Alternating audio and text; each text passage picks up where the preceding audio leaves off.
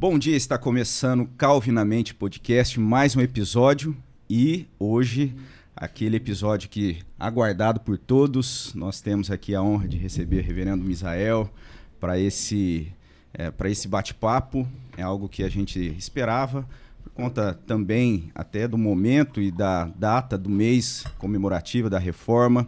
Então a gente vai ter um, um momento, um privilégio de receber, de ter essa conversa. Mas antes de passar para pastor Misael. Gostaria de passar aqui para a mesa, aqueles que estão compondo.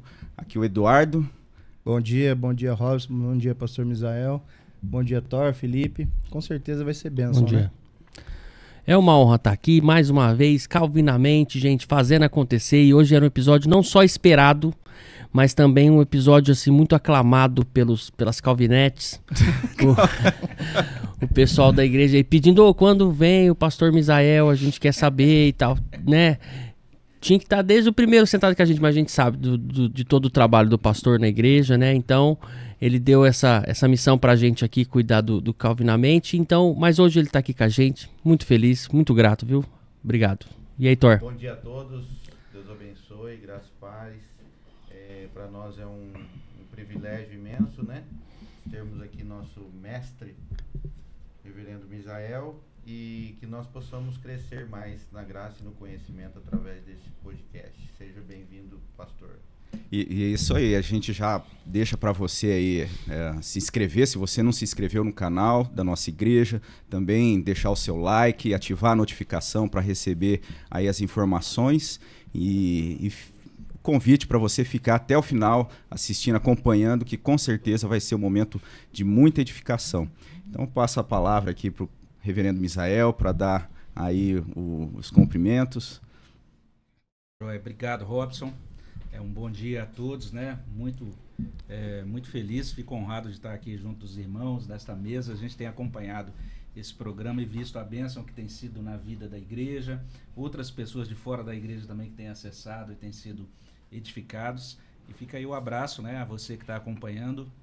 A nossa expectativa é que esse momento aqui de bate-papo seja realmente é, edificante, possa trazer realmente não apenas informação, mas uma bênção de Deus aí para o seu coração, para a sua vida, para a sua família. Muito Amém. bom, amém. Então, assim, a gente tinha proposto de conversar a respeito desse. É, da reforma, né? Já dia 31 de outubro a gente comemora a reforma protestante. E, e assim, com relação à nossa igreja, à nossa denominação, isso, é, a, a, reforma tem uma, uma importância muito grande, né? E, e com relação a isso, pastor, como, como o senhor é, entende que a, a, nossa igreja, a Igreja Presbiteriana do Brasil, ela deve é, entender a, a reforma, né? Como que isso deve fazer de fato, assim, essa essa importância para a igreja. Como o senhor entende isso? Assim? Ok. É, eu, eu creio o seguinte, eu acho bem interessante a gente pensar nesse momento, não apenas com relação ao dia da reforma, mas é, nós somos afeitos assim a lembrar de datas históricas, né? É, coisas que marcam a história da igreja. E nesse sentido, então, é bem interessante a gente poder olhar é, para a história, compreendendo a história como esse palco da providência de Deus, e buscando, né, nesta leitura que a gente faz da história, é, tentar compreender o que Deus está fazendo, né, o que Ele está realizando, o que, que Ele está encaminhando nesse momento específico da história. Né?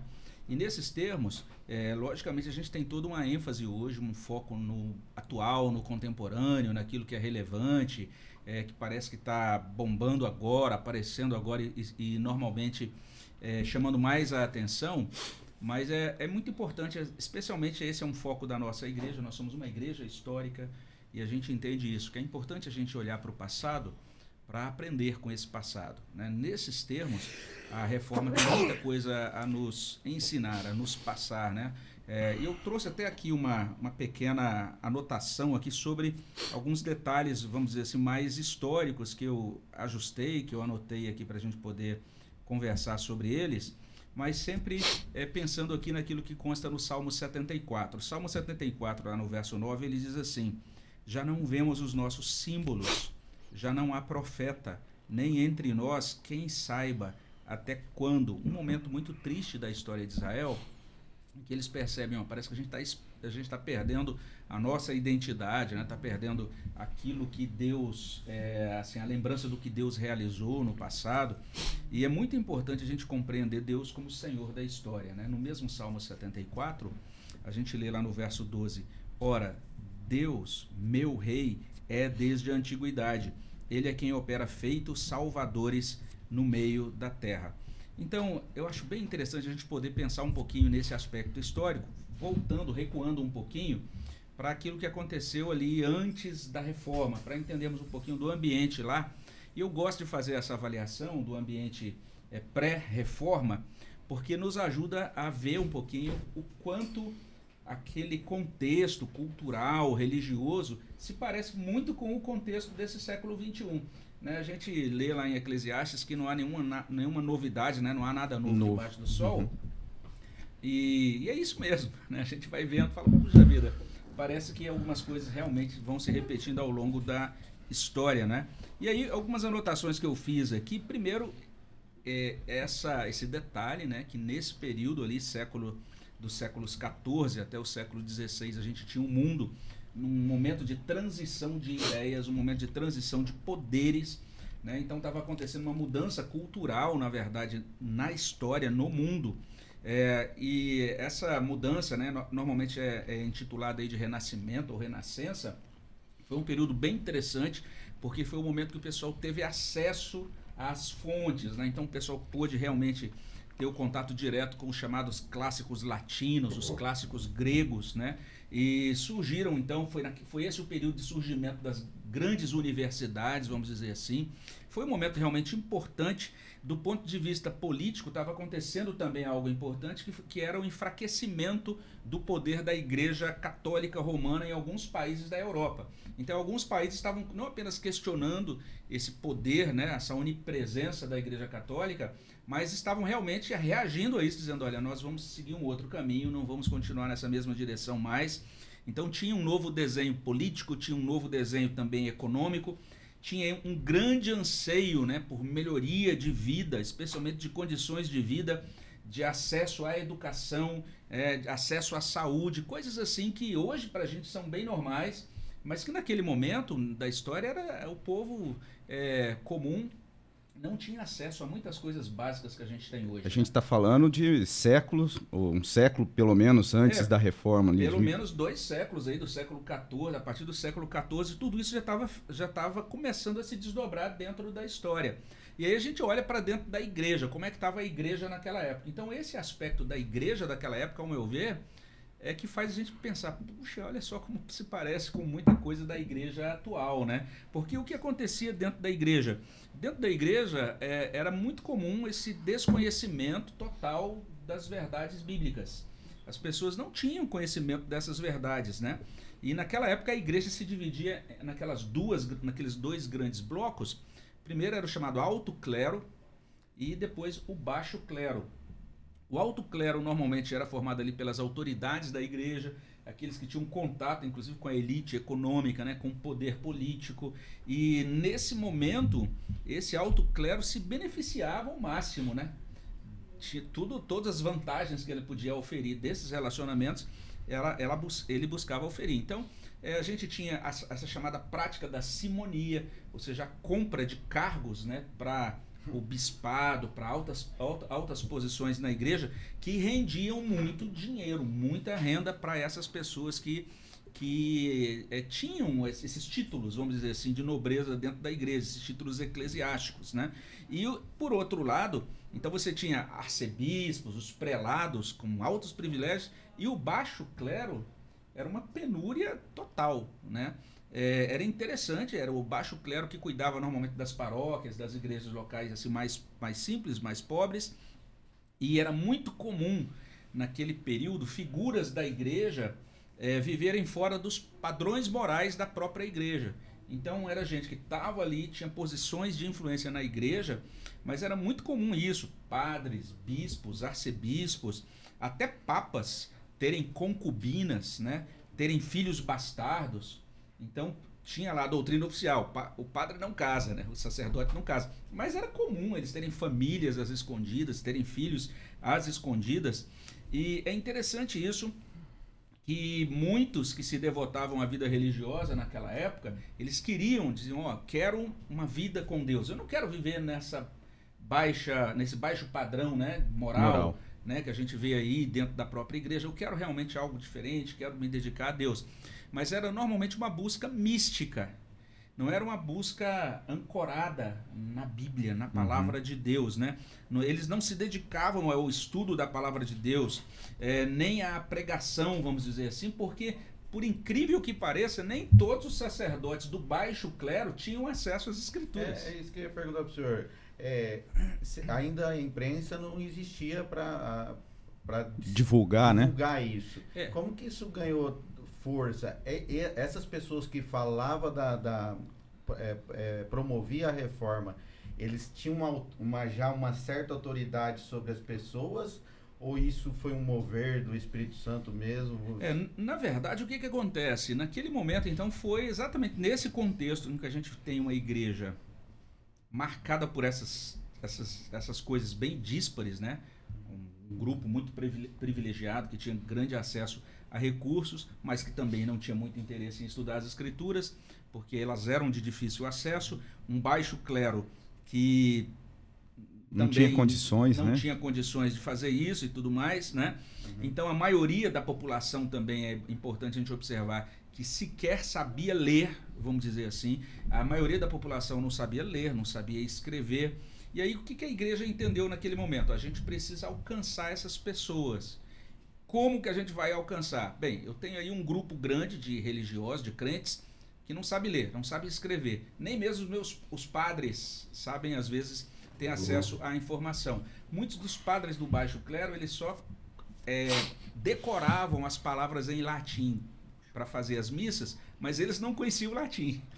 Se algum um, um crente perguntasse, que, padre, o que, que o senhor quis dizer com isso? Ele não saberia explicar o que, que ele estava dizendo, o que ele estava dizendo.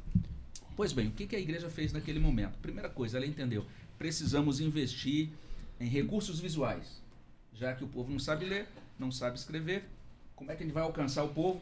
Recursos visuais. Então, primeiro recurso visual, imagens, né?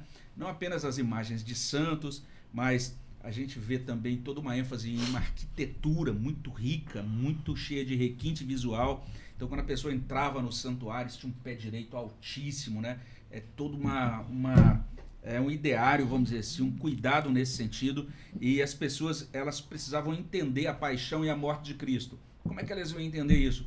Então, investiam nessa pintura, a produção de vitrais, em que as pessoas tinham ali as imagens, né, as figuras, os desenhos, vamos dizer assim, eh, os afrescos eh, ou vitrais que representavam a paixão de Cristo.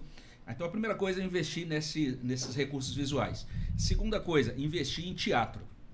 Então disseram, o povo não consegue ler nem escrever, vamos ensinar por meio de dramatização. Aí veja só, a gente percebe umas tônicas dessas hoje na nas igrejas, né? E vai percebendo, ó, a gente precisa ter um ambiente, né? Assim, Uhum. que comunique determinado, que, que é, é, favoreça produzir determinadas emoções, né? E aí também essa questão da dramatização. Então, eles faziam atividades em público, onde tinha grande movimento. Como as pessoas não sabiam ler, né, não tinham acesso aos evangelhos nem à Bíblia, então a igreja ensinava essas histórias do evangelho em praça pública, e a ideia era essa: ó, por meio da, da dramatização, nós estamos ensinando, vamos dizer assim, a história bíblica para as pessoas. Mas, terceira coisa, a igreja falou: investimento em, naquilo que é visual, investimento em dramatização. Qual o terceiro investimento? Música. Então a igreja desenvolveu é, muito na parte musical. É interessante que a arquitetura das, aquela- daquelas grandes catedrais, até hoje, é, elas hoje são usadas por músicos profissionais para fazer shows, né? Porque a acústica é Uhum. fantástica, perfeita, né? E é interessante isso, né? Ah, além disso, ah, os solistas, os coros graduados, né? os grandes corais, vamos dizer assim.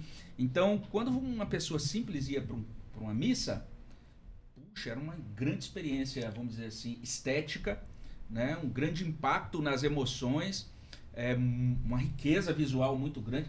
A- O próprio aparato né, do vestuário dos sacerdotes e tudo mais, de todas as pessoas que compunham o clero. Então aquele negócio impressionava muito. Mas a grande questão é o seguinte: apesar de tudo isso, cada vez mais a igreja piorava. Por quê? Porque não tinha realmente o acesso à palavra de Deus. E aí você pergunta, você perguntou, como é que surgiu então esse interesse pela reforma? Então foi por meio de figuras que a gente chama de pré-reformadores. Então, uma dessas figuras, lá no século XIV, é, apareceu na Inglaterra, chamado John Wycliffe. O John Wycliffe, ele foi um professor, era professor da Universidade de Oxford naquela, naquela ocasião, e ele é chamado aí de precursor da reforma. Por quê? Ah, como professor da universidade, ele começou a fazer críticas ao sistema católico. Ele falou: oh, tem algumas coisas aqui que não estão boas na vida da igreja. E ele começou então a fazer essas críticas. E ele criou, vamos dizer assim, ele incentivou, incentivou um movimento que é chamado de movimento dos Lollardos. Os Lollardos foram pregadores itinerantes, eles saíram, saíam pregando pela Inglaterra é, a palavra de Deus. E esse título, né, a palavra Lollardo, na verdade é um apelido, porque a, a, essa palavra deriva de um termo holandês que significa murmurador. Então eles foram chamados de Lollardos porque eles, na fala deles, na pregação deles, eles estavam criticando os erros da igreja. Então esse pessoal está murmurando, está reclamando contra a igreja.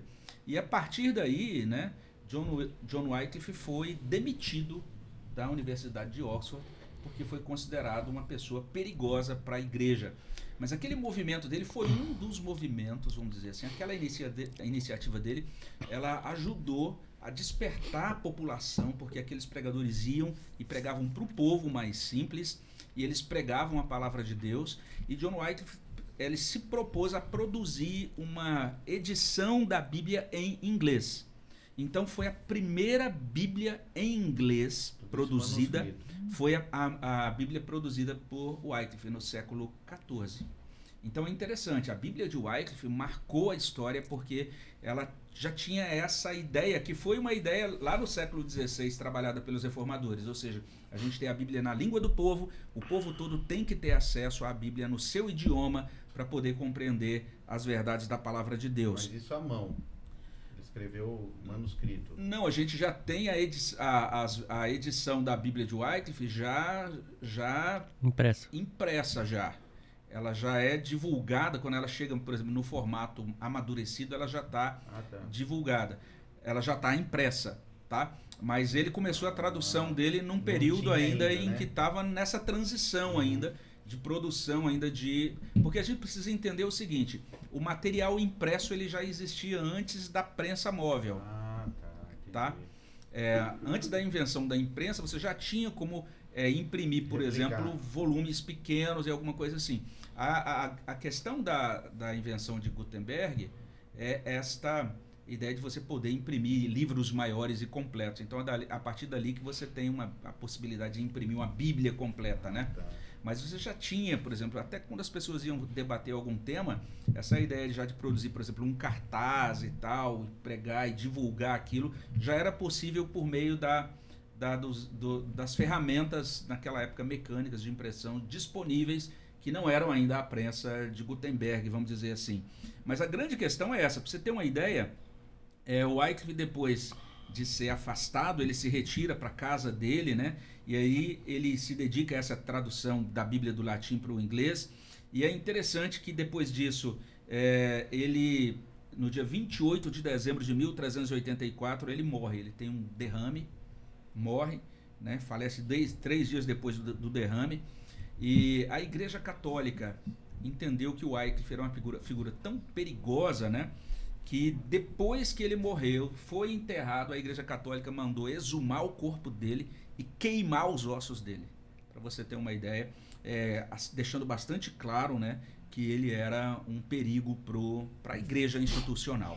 Mas aquela a iniciativa dele influenciou outras pessoas. Então, influenciou uma pessoa chamada é, Jan Hus, ou John Hus, né? e também outra figura chamada Jerônimo, né? da cidade de Praga.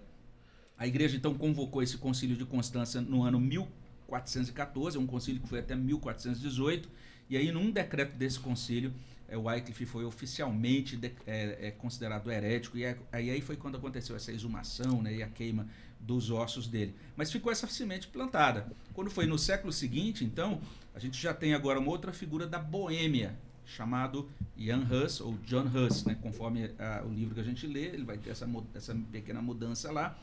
E quem foi ele?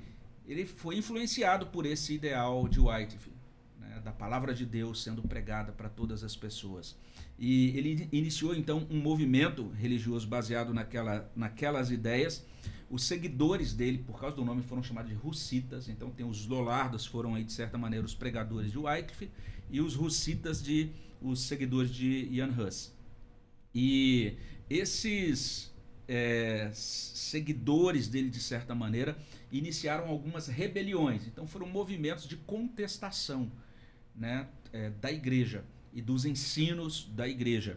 E esses, essas rebeliões, então, foram é, condenadas, né, logicamente consideradas erradas, errôneas pela Igreja Católica. A, a Igreja Católica é, perseguiu esses grupos todos e esse nosso irmão ele foi excomungado pela Igreja em 1410. E é bem interessante que, ah, condenado então pelo Concílio de Constância, ele foi condenado à morte por fogo. Então ele foi queimado vivo. As pessoas até registram ali que quando ele foi queimado, ele estava cantando um salmo, né? Aquele é, na verdade, é um, um salmo de Davi, e nesses termos, é, uma das partes daquele salmo tinha um trecho também do Evangelho, né, que é aquela é, fala ali do cego Bartimeu, né, Senhor Jesus, tenha misericórdia de mim. Então dizem que ele morreu cantando, assim, louvando a Deus nesse momento. E aí quando ele foi queimado, é como se na verdade é, é, toda a região em volta fosse incendiada também por esse fervor do Evangelho muita gente entendendo, nós queremos o evangelho, não queremos mais é, caminhar de acordo com essa orientação da igreja medieval. E é nesse sentido que Jan Hus é considerado até hoje dentro da, dentro da cultura tcheca, né, até como uma espécie assim de influenciador da literatura tcheca. O pessoal diz que inclusive que ele influenciou, ele introduziu os acentos na língua tcheca. E se você visita hoje a cidade de Praga, você vai encontrar no centro ali da cidade velha uma estátua em homenagem a Jan Hus. Então, observe, Inglaterra, depois século seguinte, Boêmia com Jan Hus, né? E a gente tem final do século XV, início do século XVI, uma espécie de movimento assim de de reação a isso na Espanha. Na Espanha a gente tem uma figura que surge, que é Isabel I, chamada Isabela ou Isabel de Castela. Ela é chamada de a católica. Então ela vê esse movimento acontecendo, o que está acontecendo nos outros países aqui, esses, esses indivíduos contestando a Igreja Católica. Ela realmente foi uma mulher assim muito firme, né? E a, a, o casamento dela já foi um casamento meio contestado, que ela casou com um parente, era proibido pela Igreja Católica, mas foi aprovado pelo Papa, porque o Papa entendeu, essa mulher é das nossas, a gente precisa aprovar esse casamento dela, porque ela é muito fervorosa, uma católica muito que vai nos ajudar a combater esses focos de rebeldia e de contestação que estão acontecendo aí, não queremos que isso chegue na Espanha. E ela realmente assegurou aquilo que a gente chama de reforma católica na Espanha. Não apenas ela foi uma rainha com grande capacidade administrativa. Para você ter uma ideia, ela resolveu o problema de criminalidade nas grandes cidades espanholas, com uma, medidas que ela tomou para combater a criminalidade. Ela re, colocou em ordem as finanças da Espanha, vamos dizer assim, e ela investiu muito nos, nos mosteiros e fez uma reforma na igreja espanhola. Então, Ó, esses padres aí que tem, não sabem ler nem escrever, padres que não têm uma formação teológica adequada, ou que têm uma vida moral fora do padrão. Então ela, de certa forma, saneou a igreja da Espanha. O resultado disso é que a reforma protestante nunca entrou na Espanha, nunca ganhou espaço lá. E até hoje a Espanha é um país de dificuldade assim para você fazer um trabalho é, protestante até hoje. Então foi uma, uma reação católica naquele momento a esses focos que estavam surgindo, e aí a gente vai ter a, a, no século seguinte os chamados reformadores que a gente já conhece bem, né? Lutero, Zwinglio, próprio Calvino, John Knox, e cada um deles dando a sua é, contribuição. Mas é interessante isso, quando eles chegam já tem todo um ambiente preparado. Né? Tem um povo que está esgotado. Falou, a gente quer aprender, tá a gente quer aprender sobre Deus. Chega de teatrinho, né? Chega de música, né? Chega de só recurso visual. Então perceba como hoje a gente, percebe, a gente vê a similaridade né, Uhum. daquele momento com o momento atual.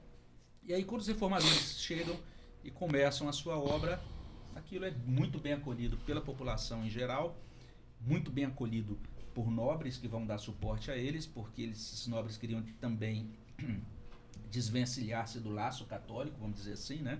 E nesses termos, então, a reforma ganha, ganha tento, né? ganha impulso no século XVI. Então a gente percebe a fragilidade não só eclesiástica, mas também de influência política da igreja naquele momento, né, que, de certa forma possibilitou essa, é, esse esse sucesso da reforma já em 1517. Né? É isso. E- Então tinha todo um ambiente preparado.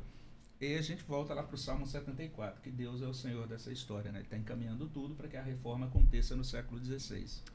Aí, aí pensando, não sei se o Eduardo também queria, acho que ele separou até algumas perguntas, não sei se vai é, pontuar nesse aspecto, propriamente assim, no sentido que Lutero tem aquela iniciativa de, de fazer aquela defesa das suas teses, das 95 teses, e, e como é que o senhor entende? Foi de fato da, daquele formato ou, ou é um pouco, talvez, de um romantismo, assim, dele ter colocado ali as teses? Como é que se deu isso aí? Porque às vezes a gente vê que existe uma, uma, um cer uma certa discussão, né? Que talvez não tenha sido assim algo tão é, naquele, naquele ato em si de pregar as teses, mas é, foi algo um pouco mais longo, um pouco mais debatido.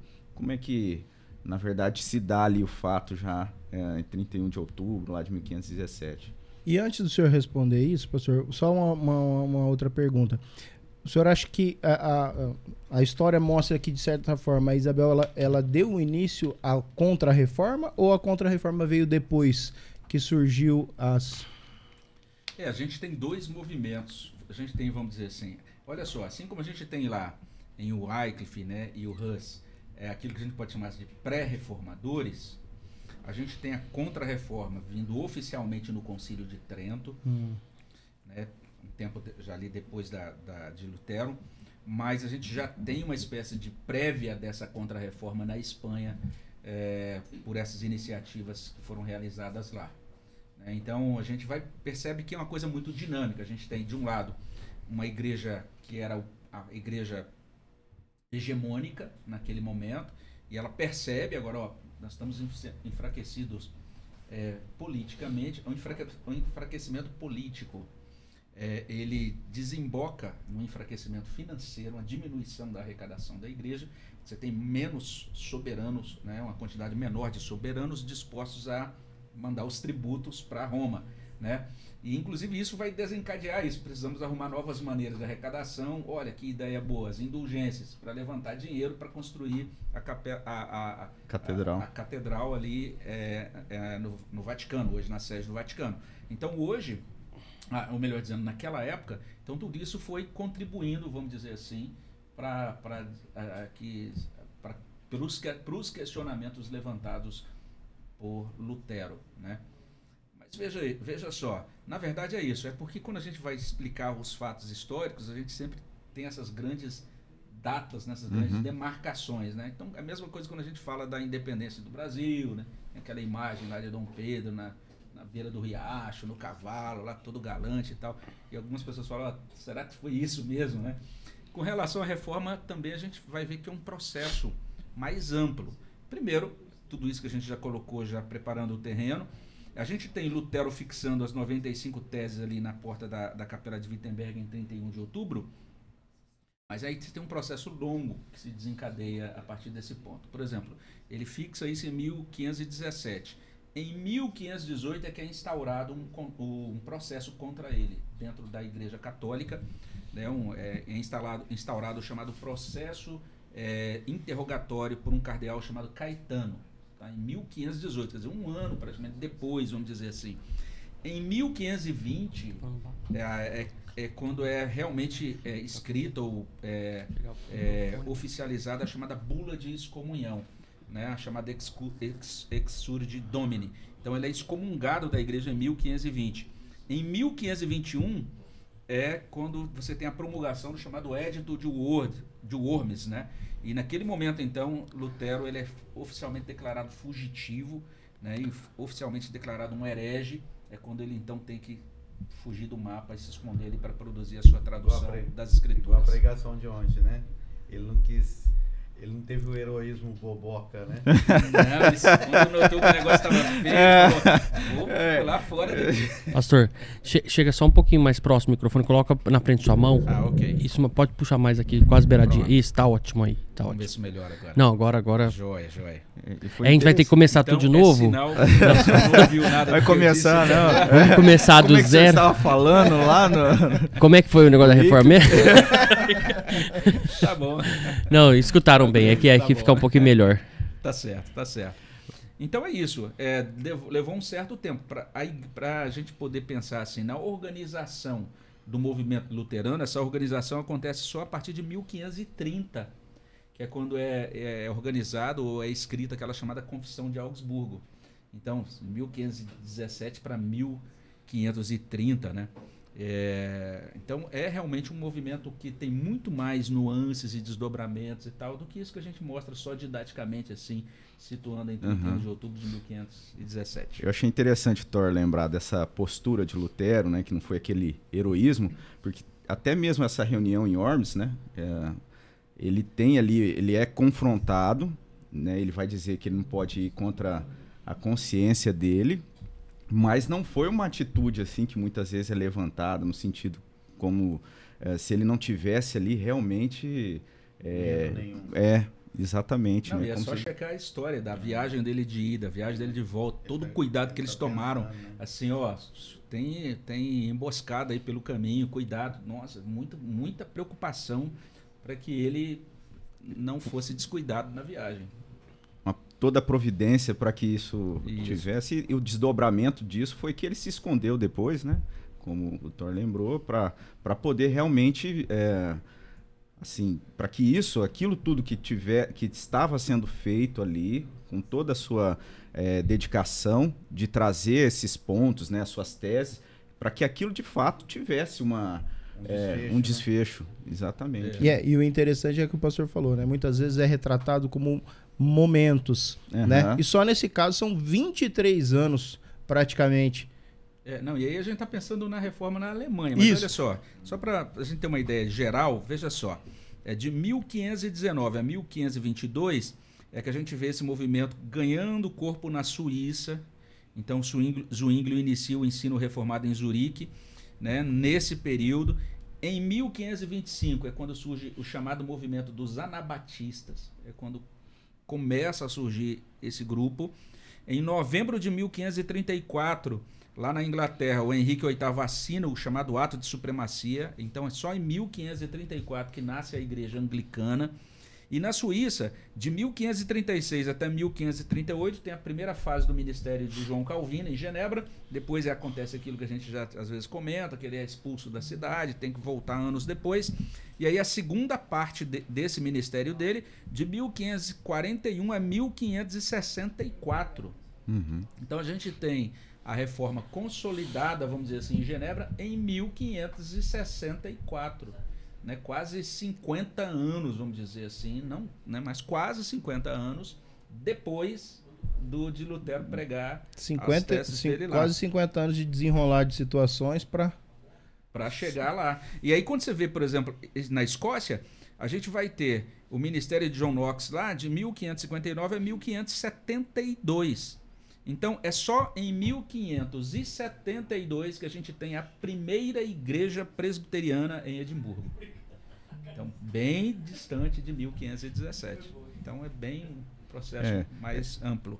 A gente percebe isso, né? Que n- não desmerecendo de forma alguma, porque realmente o fato de 1517 foi algo que desencadeou, né? Dentro da, da- de toda essa providência de Deus na história, politicamente, mas ah, isso vai ter várias, eh, vários posicionamentos até apoiando uma reforma, mas não necessariamente eh, ali que vai estar ligado ao ideal de Lutero, né? Sim, é. Vão, porque vão, vão, são ideias que estão sendo desenvolvidas ali. Uhum. Estão ama- amadurecendo. Algumas delas estão num processo de amadurecimento, né? outras, outras estão num processo de choque mesmo. Então, tem tanto esse movimento de convergência, para a gente poder chegar lá no final e ter uma espécie de identidade protestante, vamos dizer assim. Mas até lá você vai ter, inclusive, os choques entre o próprio Lutero e Zwinglio, né? É, o modo como eles compreendiam de forma distinta a questão dos sacramentos. É, você vai, ver, vai encontrar também alguns choques entre os reformadores magisteriais e os anabatistas. Enfim, vão ter, vai ter toda uma, uma situação muito dinâmica de discussão, de choque de ideias, vamos dizer assim, entre os diferentes proponentes. E desses choques, é, qual a gente poderia pensar assim que houve é, algo assim que realmente é, que talvez Lutero e Zwinglio, apesar de haver aquela discussão, acho que foi em torno dos sacramentos, né? Isso. É, mas que de certa forma ainda talvez não seria assim de tanta é, de tanto impacto para o movimento em si. Qual desses é, posicionamentos que não necessariamente caminhavam ali é, seguindo o ideal da reforma, de retorno à palavra de Deus, que trouxe assim talvez um, um, uh, um maior é, que não, não estava ali vinculado necessariamente assim, o senhor acha que talvez algum deles é, realmente não caminhou é, de forma a, a se, é, como poderia dizer, vinculado mesmo com, com o, o movimento da reforma? É, na verdade, o que, na verdade, o que, que a gente tem é, primeiro, tem algumas coisas que parecem que não tiveram tanto impacto, mas tiveram. Por exemplo, essa questão né, da divergência entre Lutero e Zwinglio. É, na verdade, tem algo por baixo, né, por detrás disso, que é muito importante. Qual é a questão? Né? É, tem a ver o seguinte: qual é o papel da razão na fé? Essa é uma questão importante, porque Zwinglio tinha uma propensão mais racionalista. E Lutero não, ele entendia. A razão está sujeita à revelação. Tem coisas que a razão não vai compreender e ela vai dizer eu creio porque está nas escrituras, né? E tem ele, vamos, a gente podia até dizer isso, que Lutero tinha essa abertura maior, vamos dizer assim, a, a uma perspectiva. Ele era mais aberto aos milagres, vamos dizer assim. Então, uhum. por isso que ele uhum. propôs aquela ideia, né, de que depois que você ingere os elementos, eles realmente são transformados, né? Ele era mais aberto a isso. E a gente percebe em Zwingli uma figura mais racionalista. É, Zwinglio depois ele essa ênfase dele no racionalismo é, vai se desdobrar em outras coisas. Por exemplo, tem um aspecto na liturgia de Zwinglio que a gente percebe percebe o seguinte: ele era extremamente enxuto, ele era muito racional e dizia, olha, o foco tem que ser na explicação da escritura. É isso que tem que ser o foco da reunião cristã. Algumas orações, depois explicação da escritura, ou seja, alimentar a mente, alimentar a razão com as verdades da palavra de Deus. O foco de Lutero também era esse, mas ele entendia ah, a gente tem, tem, tem que ter espaço para música, né? Uhum. Então tem todo esse abuso aí na igreja, no, na igreja medieval quanto à música? Tem. Mas a música é uma benção, é uma dádiva de Deus. É interessante que Zwinglio era um grande músico. Né? Dizem aí que, eles to que ele tocava muitos instrumentos, mas ele era contrário ao uso de qualquer instrumento no culto, porque ele dizia: se eu ouço uma música, eu vou sentir um prazer. Esse negócio de sentir prazer é um negócio das emoções e não da mente, entende? Sim. Então ele era um racionalista nesses termos. E Lutero dizia: não, as nossas emoções foram dadas por Deus. Então, se a gente se alegra né, com a música, ou se delicia, a gente pode dizer: ó oh, Deus, obrigado, né? E usar isso. Tanto é que ele compôs vários hinos, vamos dizer assim, nesses termos. A gente vai ver que Calvino ele tem, faz um meio termo nisso. Uhum. Né? Ele, ele vai compreender essas coisas. O movimento puritano no século XVII, ele é, nesses termos litúrgicos, ele é mais zwingliano do que calvinista né, quando diz ó, só pode cantar a capela e não pode ter instrumentos musicais e tudo mais. Então a gente tem uma série de desdobramentos práticos na vida de, da igreja hoje e hoje até hoje a gente ainda está diante desse dilema, né? O que, que, é mais importante, né? A razão ou as emoções, né? Na nossa vida religiosa. E o ideal, de acordo com com essa perspectiva, especialmente acho que Calvino, Calvino. que consegue a via média disso, é que você entenda isso que a salvação, a conversão, a obra de Deus em nós, ela opera nas nossas emoções, na nossa mente, né? Tanto é transformai-vos pela renovação da vossa mente, mas é algo que desce para o coração e que vai é, alterar os nossos afetos também nesse sentido. Então, as nossas emoções também tocadas e transformadas e santificadas para a glória de Deus, né? Então, são vários desdobramentos que a gente vai perceber que alguns deles continuam sendo muito práticos hoje. E é interessante que quando a gente olha toda essa movimentação aí é, dos chamados é, dos, das iniciativas de reforma né, do século XVI, a gente vai perceber que, é, por exemplo, o movimento anabatista é um movimento que foi combatido pelos reformadores magisteriais. Esse movimento trouxe aí até hoje tem trazido algumas dificuldades, né? especialmente para a gente que é presbiteriano, no sentido da gente perceber assim essa importância de você afirmar a suficiência das escrituras, né? no sentido de que a gente diz, olha, nós não cremos assim em que o cristão deva buscar hoje novas revelações, né, e etc. Se você segue nessa caminhada aí de revelações novas do Espírito Santo, você vai acabar mal. Para a gente é escritura que vale. Mas é, acaba que o movimento anabatista também ele acabou se desdobrando nas igrejas batistas que tiveram uma grande contribuição missionária né, na história da igreja, vamos dizer assim, e trouxe muitas coisas boas também. Então é difícil a gente fazer uma medição é, de algo na reforma nesses, dentre esses diferentes grupos que tenha sido totalmente ruim ou que não uhum. tenha contribuído em nada. É, como eu disse, a nossa convicção é essa, que Deus, é, como Senhor da história e da providência, Ele está encaminhando para que todos, todos esses grupos surjam.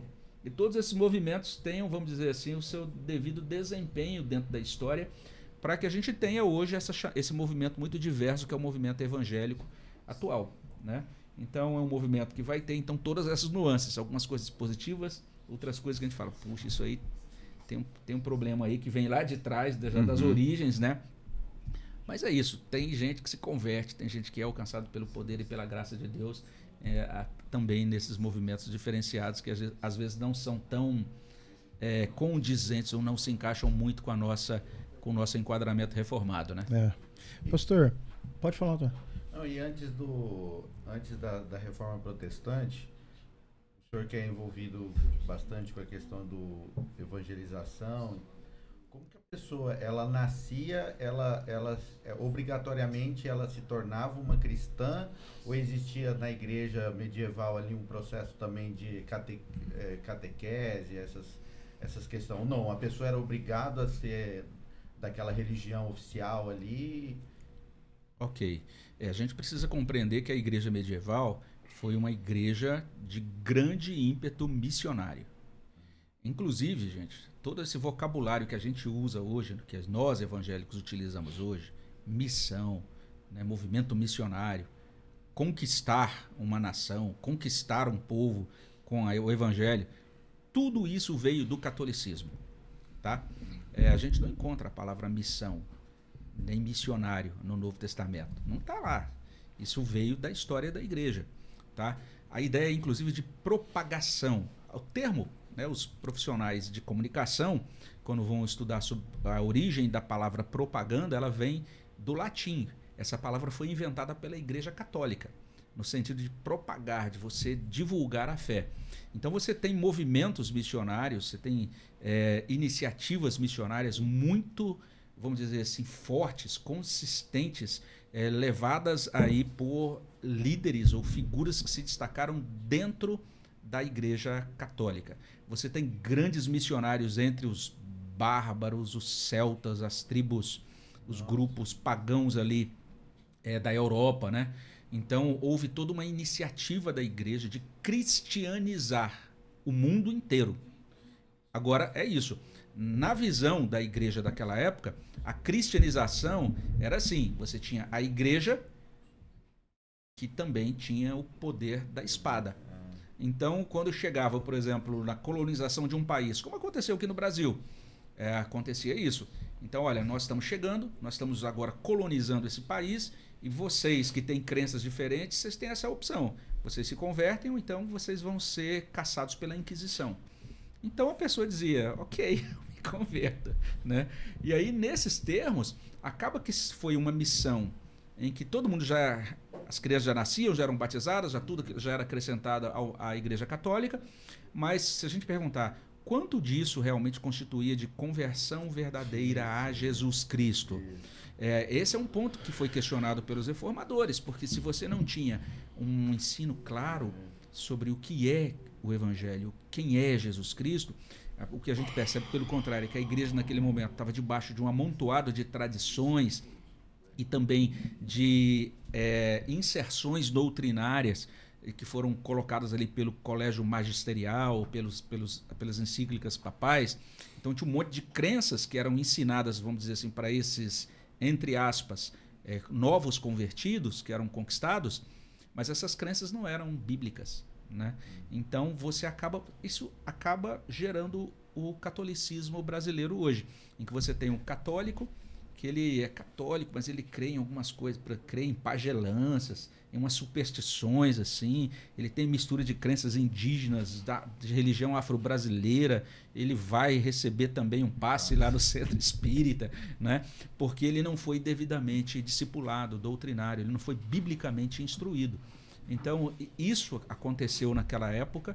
Então, você teve, no final das contas, um mundo, praticamente todas as grandes nações colonizadas, a, a, estabelecidas e os novos os novos locais, né, os, novos, os novos continentes colonizados, que de certa maneira estavam debaixo desse guarda-chuva oficial da Igreja Católica. Mais então pelo poder político que a igreja tinha do que propriamente o ensino ali sobre o que o Exatamente. Tanto é que você tem, por exemplo, com relação aos judeus, né, tem um movimento bem interessante aqui, que é o movimento dos marranos, que são figuras, são, são pessoas que tinham crenças do judaísmo, mas eles eram essas pessoas eram batizadas na Igreja Católica, se afirmavam como católicos para não serem perseguidos pela Inquisição. E aí, no final das contas, elas estavam dentro da estrutura da igreja, mas secretamente guardavam o sábado, guardavam ainda suas crenças fundamentais, mas não podiam publicar isso porque tinham que estar debaixo oficialmente, tinham que se declarar católicos para poderem ter lugar social. Observe bem, a igreja atrelada ao poder. Você só casava com a autoridade da igreja, você se divorciava com a autoridade da igreja. Todos os aspectos da vida civil eram regulados pela igreja. Aqui no Brasil, quando o nosso, a nossa igreja chegou aqui no século XIX, a gente tinha uma constituição que proibia, por exemplo, os protestantes de serem enterrados em cemitérios católicos. Por isso tivemos que fazer cemitérios protestantes. E também, no primeiro momento da fé protestante no Brasil, os protestantes só podiam casar no religioso. Porque o casamento civil era o casamento sancionado pela Igreja Católica. Então, se você era protestante, não tinha como casar oficialmente. Olha que interessante isso. O senhor citou os marranos, é, esse grupo é, de judeus teve papel aqui no Brasil, né? Teve presença. No... Teve papel. Hoje tem estudos bem interessantes, especialmente na cultura nordestina, indícios de vários hábitos estabelecidos na cultura nordestina hoje, que as pessoas nem sabem de onde surgiu e o pessoal tem pesquisado e chegado à conclusão. Isso foi influência de judeus lá nos séculos 16, 17, dentro da cultura brasileira, mas eram judeus que não podiam se, se identificar. identificar como judeus. Né? Então, o hábito, por exemplo, de você, quando vai varrer a casa, você varrer toda a sujeira, é, jogar pela porta dos fundos, jamais varrer a, a sujeira pela porta da, da frente. Esse é um costume judaico. O costume, por exemplo, de na hora de matar o frango ali, você esgotar todo o sangue do frango para que não fique nenhuma gotinha de sangue ali, é um costume judaico. A, a, chamada, inclusive, carne de sol nordestina, em que eles tiram todo o sangue. O pessoal diz isso aí é influência também dos judeus marranos do século XVI. Que legal. É. E esses judeus acabaram chegando também no Brasil por iniciativa ali uh, desse movimento de perseguição que os reformados passaram e de alguma forma isso atingiu, né? É, ali é, as iniciativas para para que esse, essas pessoas estivessem saindo daquela, daquela região da Europa ali, daquela daquele contexto de perseguição e chegando para cá, né? É, a gente teve aí essa tentativa de estabelecer o protestantismo no Brasil, né? Uhum. Essas duas frentes, uma frente ali pela, pelo, pelo Nordeste mesmo, especialmente Recife, as imediações ali, é, grupos, especialmente os chamados huguenotes, né, os grupos holandeses, e também no Rio de Janeiro, né, na Guanabara. Infelizmente a coisa não, não, não frutificou, né? não, não, não chegou a bons resultados. O próprio Calvino foi quem estava por detrás daquela missão na Guanabara. Né? Então a gente percebe a igreja de Genebra enviando missionários para cá naquela época. Né? Isso responde uma crítica, né? Porque muitas pessoas vão alegar justamente isso, é. que o, é, o calvinismo, o, o, a reforma, os reformadores não tinham essa, essa disposição de, de levar o evangelho, de evangelizar, né? É. Né? E pronto, eles falam também, eles falam isso, dizem isso, ó. A gente não encontra a palavra missões, nem a palavra discipulado, né, nos escritos de Calvino ou de Lutero. Não encontra mesmo, gente. Esse, essas palavras só começaram a ser usadas pelos protestantes no século XIX, quando os protestantes começaram a usar o vocabulário que era usado na Igreja Católica para missão. Então, o movimento missionário católico era um movimento de conquista mesmo. Era conquista. Chegava num povo, conquistava. Então, vamos conquistar almas. Essa ideia de conquistar almas era igre... é, uma, é, uma, ideia da Igreja Católica. Você não encontra essa, essa mesma esse vocabulário no Novo Testamento. E a ideia de missão, a missão sempre era uma missão é, não apenas de evangelização, mas era uma, uma missão de conquista do povo é, e subjugação daquele povo naquele contexto. Então, quando Calvino fala do Evangelho, a, a, o vocabulário é outro. Né? A ideia de Calvino, muito forte, era que de fato, o reino de Deus ele estava sendo renovado na igreja pela pregação do evangelho puro. Então, ele, inclusive, quando comenta a oração do Pai Nosso, ali, o venha o teu reino, né? Ele vai dizer lá que aquela petição significa a gente está orando para que Deus estabeleça e multiplique o número de igrejas nas quais o evangelho puro é pregado, que Deus contenha o avanço, por exemplo, né, daqueles que são contrários ao evangelho, que Deus dê governo legítimo a, bíblico a essas igrejas que vão ser estabelecidas. E Calvino cooperou, dizem, diz um estudioso chamado Simons, é, no estabelecimento de pelo menos duas mil igrejas na França, Nossa. na época dele. Ou seja, em nenhum momento. Ele fez tudo isso sem usar a palavra missão ou missionário, né? ou discipulado, vamos dizer assim. Porque esses são termos mais recentes né, do movimento chamado Movimento de Missões a partir do século XIX que tem muita coisa boa, como eu falei, tem uma grande contribuição dos batistas né, e dos metodistas nesse movimento, mas tem muita coisa também questionável do ponto de vista teológico, né, como a gente vê em alguns desdobramentos. Eu falo alguma coisa sobre isso aí nesse livro Evangelização e Discipulado. Pastor, é, voltando um pouquinho, né, ainda mantendo essa linha de, de expansão, o senhor falou mais cedo um pouco da questão da imprensa de Gutenberg. Como certo. que isso ajudou, de alguma forma, as, que, a propagação das ideias reformistas?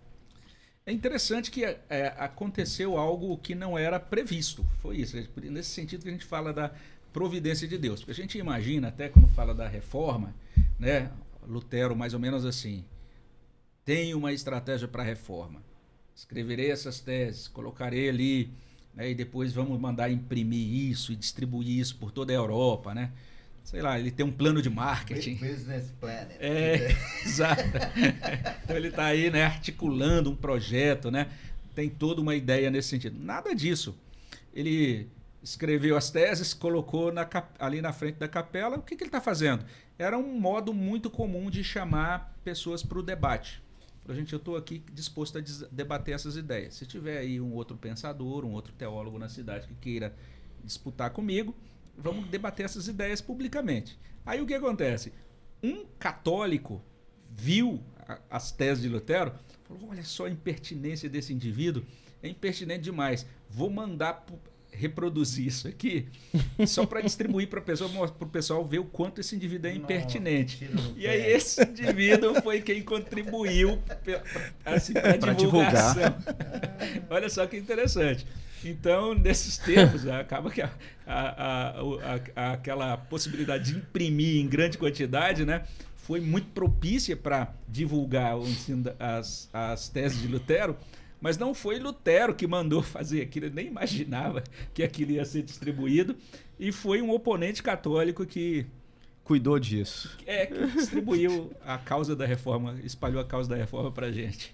é providência de Deus, né? Não, não tem nada a ver com a É, as pessoas imaginam, eles chegavam àquele conteúdo que a ideia seria contestar, mas aí eles se deparavam e falavam assim, "Ah, parece que isso só aqui tem razão. Olha só que absurdo esse cara da Alemanha tá, tá ensinando. Cara, Rapaz, não é que tem uma lógica É, nisso. parece que isso aqui eu vou, vou- vou querer saber mais sobre isso, né? É, Foi um tiro no pé, né? Como a gente diz. Por isso que as pessoas hoje utilizam é, a, a internet e é um perigo você ficar compartilhando, né, coisas tipo assim, você acha um absurdo e compartilha. Na Sim. verdade é o que a pessoa tá querendo. Pode ter. É isso aí. Entendeu? A pessoa pode estar simplesmente usando aquilo. Aí sim, né? Muito estrategicamente É. para que tenha um resultado oposto. Para divulgar um, um, um- um ensino errado, né? Errado, é. É. É, pode acontecer. É, Era isso a sua pergunta? É, eu tava perguntando sobre a, a questão da imprensa, é isso? E, e, por exemplo, pastor, ah, me parece, tá? Se estiver errado, vocês me corrigem. Me parece que no, no- de 1890 e alguma coisa para até 1950, por exemplo, parece que eh, houve um movimento de esquecimento dessa, dessa, dessa historicidade da reforma protestante e ter dado lugar para muito misticismo dentro do, da- da- dos protestantes mesmo. Num, a, a, o solo escritura perdeu força, as doutrinas da graça perdeu força. O senhor acha que houve essa, esse enfraquecimento? Eu estou falando de um contexto de onde eu vim, né? Porque parece que nu- nunca existiu. Parece que teve os apóstolos e depois apareceu. Veio para 1800 e alguma coisa, entendeu? Uhum. Essa, essa historicidade, a- ainda mais no Brasil, é, poucos evangélicos conheciam. Conhece, conhece agora um pouco mais pelo fato da internet e tal, mas reforma protestante era É, até a, a própria comemoração em si, né? De, de, de lembrar desse contexto, lembrar da data. Esse costume de celebrar É. o culto da reforma anual é, É. algo mais recente, né? É. É, isso. Isso perde em que momento da história que houve realmente essa, essa, essa forma assim, de desconsiderar esse valor? É, na verdade, o que acontece é, não é que se perde, é isso. É porque ao longo da história da igreja, a gente tem algumas ideias que elas estão sempre presentes e às vezes elas estão, elas às vezes entram em confronto, às vezes elas caminham em paralelo e às vezes nessa nesse, nesse movimento que é muito dinâmico, às vezes a gente vai perceber assim um, também um movimento meio de pêndulo né, em que uma, uma, uma delas se destaca, depois a outra. E aí, voltando né, em algo que eu falei agora há pouco, a igreja sempre, a fé cristã sempre vai lidar com essa questão de o que deve ser destacado. É a razão ou é a emoção? Né? Então, essa é a questão. E nesses termos, a gente vê isso na reforma, que você tem, então, como eu falei, alguns reformadores que têm essa ênfase realmente mais racional, né, no sentido de verificar mais o que o texto bíblico diz, etc.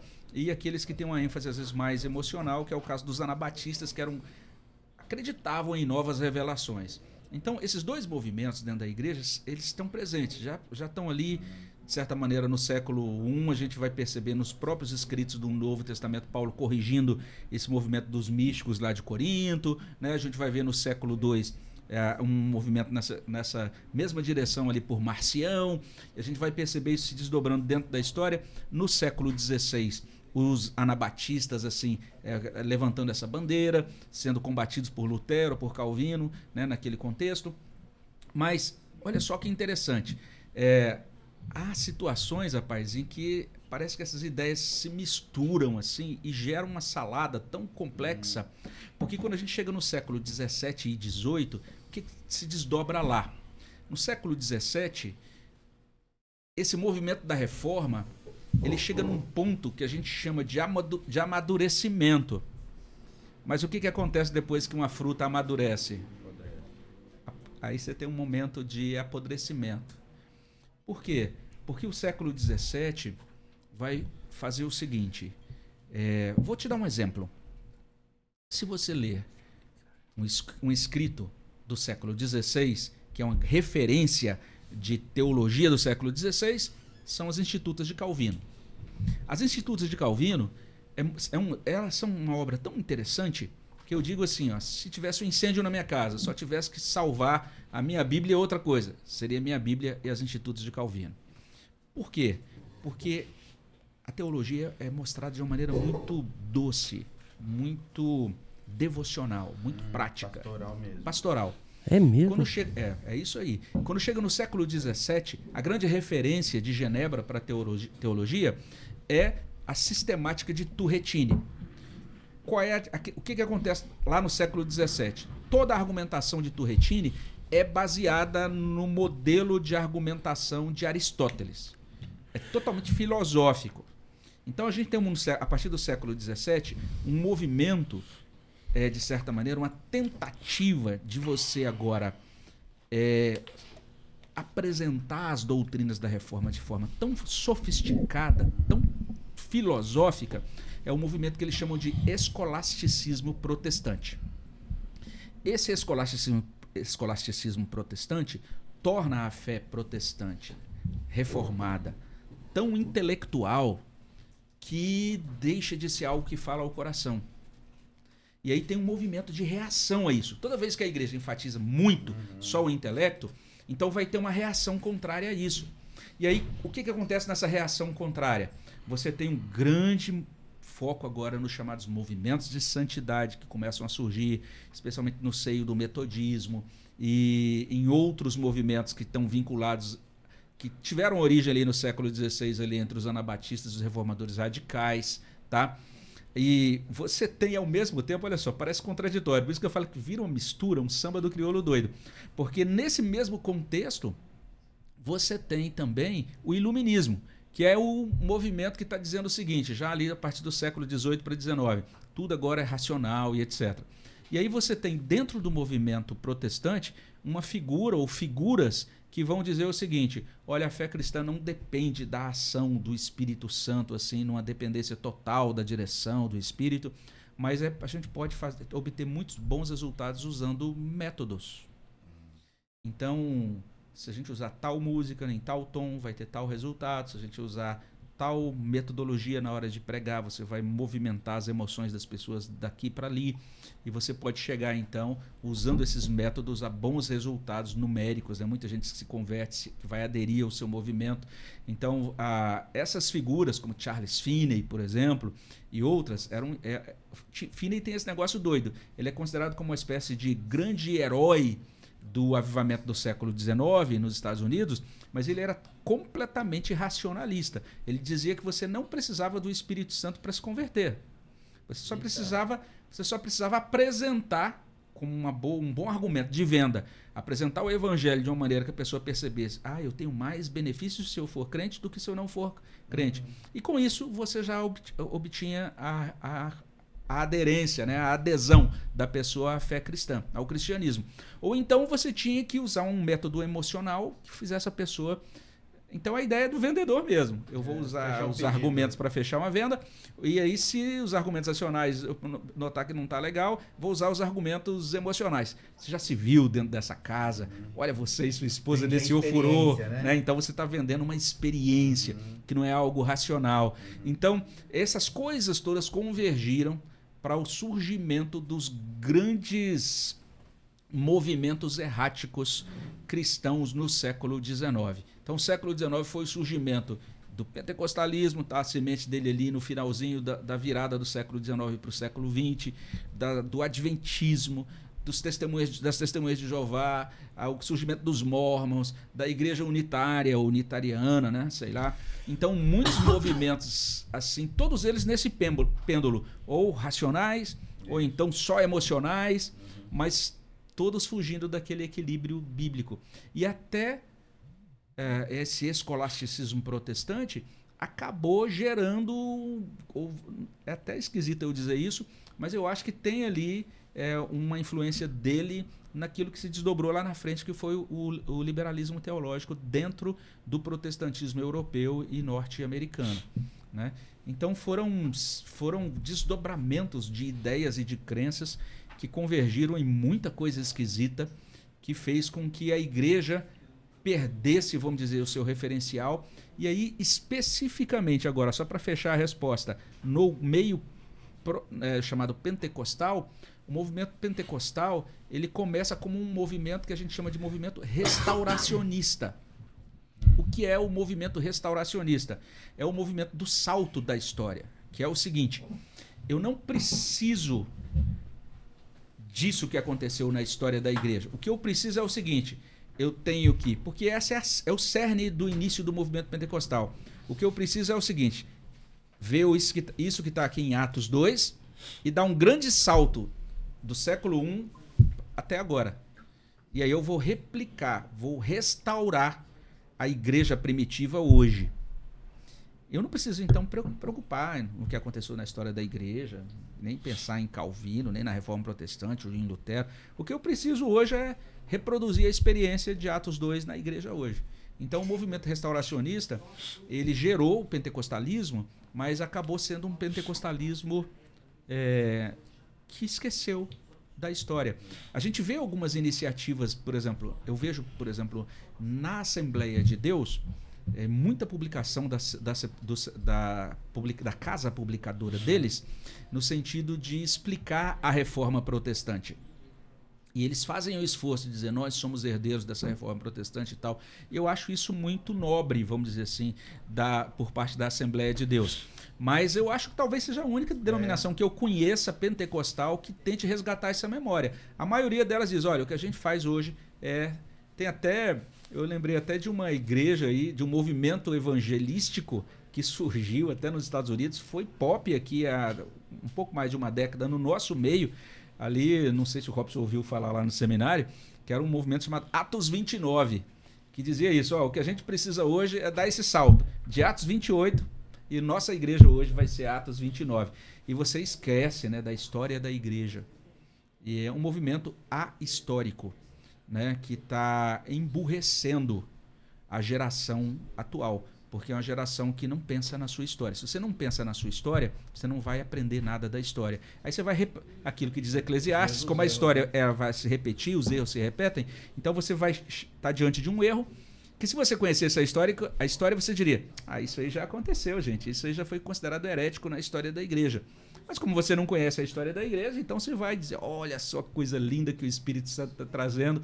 E nada mais é do que é uma atualização de uma heresia esquisita que já foi combatida muito tempo atrás, mas você não sabe como lidar com isso, porque não, não quis olhar para o passado e aprender com ele. Então, mediante a isso, a nossa, é, como conhecedores, é, é, quase que uma, uma obrigação assim a gente não deixar essa, essa história morrer no nosso meio, por exemplo, né? É uma obrigação.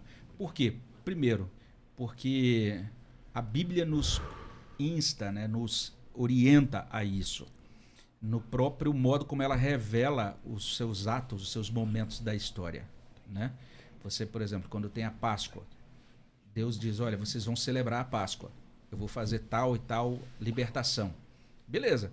Mas não apenas Deus diz isso. Ele diz: Olha, vocês vão celebrar a Páscoa assim, e vocês vão fazer isso por todas as gerações. E vocês, quando seu, seu filho perguntar por que, que a gente celebra esse ritual, você vai explicar para eles o que aconteceu, vai dizer que nós éramos escravos do Egito e que aconteceu isso, aconteceu aquilo.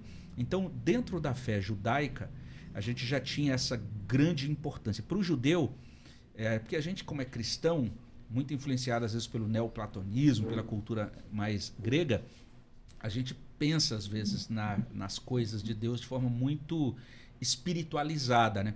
Para o judeu não. O judeu entende que a história é realmente a, o lugar onde Deus está agindo de forma muito concreta. Eles pensam em um Deus que age de maneira concreta. Por isso que muitas das crenças dos judeus têm a ver com coisas concretas. Para o judeu não existe salvação sem terra, tá? Então essa é uma ideia. E nesses termos, então, é, para eles a história é importante tem a libertação ali na época é, da Rainha Esther. Tem a libertação, nós somos libertos, graças a Deus. Agora vamos estabelecer uma festa anual. Todo ano a gente vai, ter, faz, vai fazer essa festa e vamos relembrar o que aconteceu no passado. Então, essa questão de você repetir para gerações seguintes o que aconteceu no passado. Esse é um dever. Salmo 74, que eu li no início, fala sobre isso. a necessidade da geração atual lembrar-se do que Deus fez no passado. Então, nós hoje temos esse dever. Sentar com os nossos filhos e passar para eles, foi isso que aconteceu no passado. Os pastores têm esse dever de dedicar um tempo. Ah, não, poxa, esse pastor podia estar fazendo outra coisa esse mês de outubro, né? Sei lá, tantas almas para salvar, tantas vidas para curar. Ele está aí explicando a reforma. Coisa mais, né, é, obsoleta, etc. Tem tanta coisa melhor para falar. Mas a gente precisa, se a gente não lembrar, isso cai no esquecimento. E você vai ter então a geração seguinte que vai ser é, prejudicada. Comprando gato por lebre de novo, né? É isso. Eu, eu ouvi, por exemplo, um pronunciamento que eu achei bem legal do nosso irmão Guilherme, lá do Grupo Solo, Guilherme Amarino, falando sobre liturgia. E ele diz isso, ele fala, ele fala algo mais ou menos assim, né? Que é, muitos pastores contemporâneos disseram: olha, nós queremos tornar a igreja relevante, atual, para que ela fale a linguagem das pessoas. E com isso, eles atualizaram seus cultos e jogaram fora a liturgia, vamos dizer assim, tradicional. E o que acontece? As igrejas ficaram empobrecidas. E ele diz, diz literalmente isso: a igreja, a geração atual ficou emburrecida liturgicamente.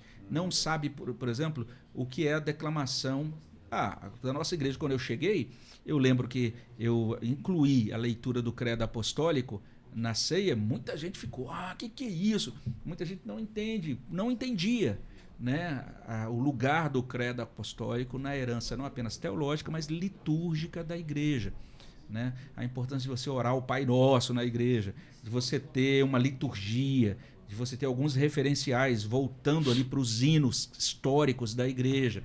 Então a gente precisa. Ah, o pessoal diz: ah, mas os hinos, a nova geração não gosta dos hinos, a gente tem que usar só música contemporânea.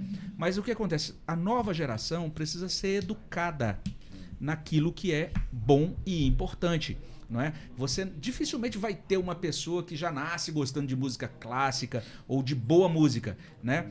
Insti instintivamente a pessoa já gosta do, do funk batistaca, da pior música que existe, tá? Mas se você quiser educar musicalmente um filho, você vai ter que apresentar isso para ele, insistir com ele para que ele tenha contato com aquele gênero musical específico. E aí depois ele vai dizer: puxa, isso agora eu gosto. Ele foi educado a gostar. As pessoas precisam ser educadas a ouvir o que é bom em termos de exposição bíblica e educadas a gostar da boa música cristã. E isso exige então que a gente, ó, gente, nós temos que aprender esse hino que foi composto no século XIV ou no século XVII ah, mas nós estamos no século XXI, mas a gente tem algo a aprender ali no século XIV ou XVII. E o pessoal vai entender que nós somos elos de uma corrente. Então, nós não, não viemos do nada. Nós uhum. viemos, te, teve algo que aconteceu antes da gente, e a gente tem que preparar a geração seguinte, passar o bastão para essa geração seguinte, para que ela dê continuidade a essa herança, porque é um legado precioso da fé e da história cristã. Sim, então, é, até se tiver alguma questão sobre o que a gente falou hoje nesse episódio, depois pode colocar nos comentários lá que a gente vai tentando responder, né? Isso mesmo. Muito jóia. Muito bom. Então foi isso. Pastor, a gente gostaria de é, que o senhor estivesse nos conduzindo em uma oração, né, agradecendo por, essa, por esse momento, agradecendo pela vida né, daqueles que vão ter acesso a esse conteúdo, pedindo a direção, a bênção de Deus sobre o projeto, sobre a vida de quem está acompanhando. E aí a gente já encerra esse episódio. Tá bom, vamos orar então? Senhor, muito obrigado pela tua graça, pela bênção que nos concede de podermos estar aqui juntos, é, conversando sobre esses assuntos, fazendo é, tudo isso sempre com essa consciência da nossa fragilidade e certos de que a sabedoria está apenas no Senhor, reside apenas no Senhor, e suplicando a Deus que a graça do Senhor possa encontrar os nossos corações e produzir benefícios, Senhor Deus, a partir desse conteúdo. Nós queremos agradecer por esse momento também fraterno, pela, pelo vínculo que temos uns com os outros por meio de Jesus, por toda essa equipe também que está auxiliando aqui nos bastidores, por todas as pessoas que estão acompanhando ou que acompanharão, que assistirão a, a esse podcast, que a bênção do Senhor possa encontrar cada uma delas e que a tua graça possa estar sobre os nossos corações. Amém. Nós pedimos no nome de Jesus. Amém. Amém. Amém. Então foi isso, Calvinamente Podcast. Espero você no próximo episódio. Que Deus abençoe. Amém. Amém. Amém. Valeu.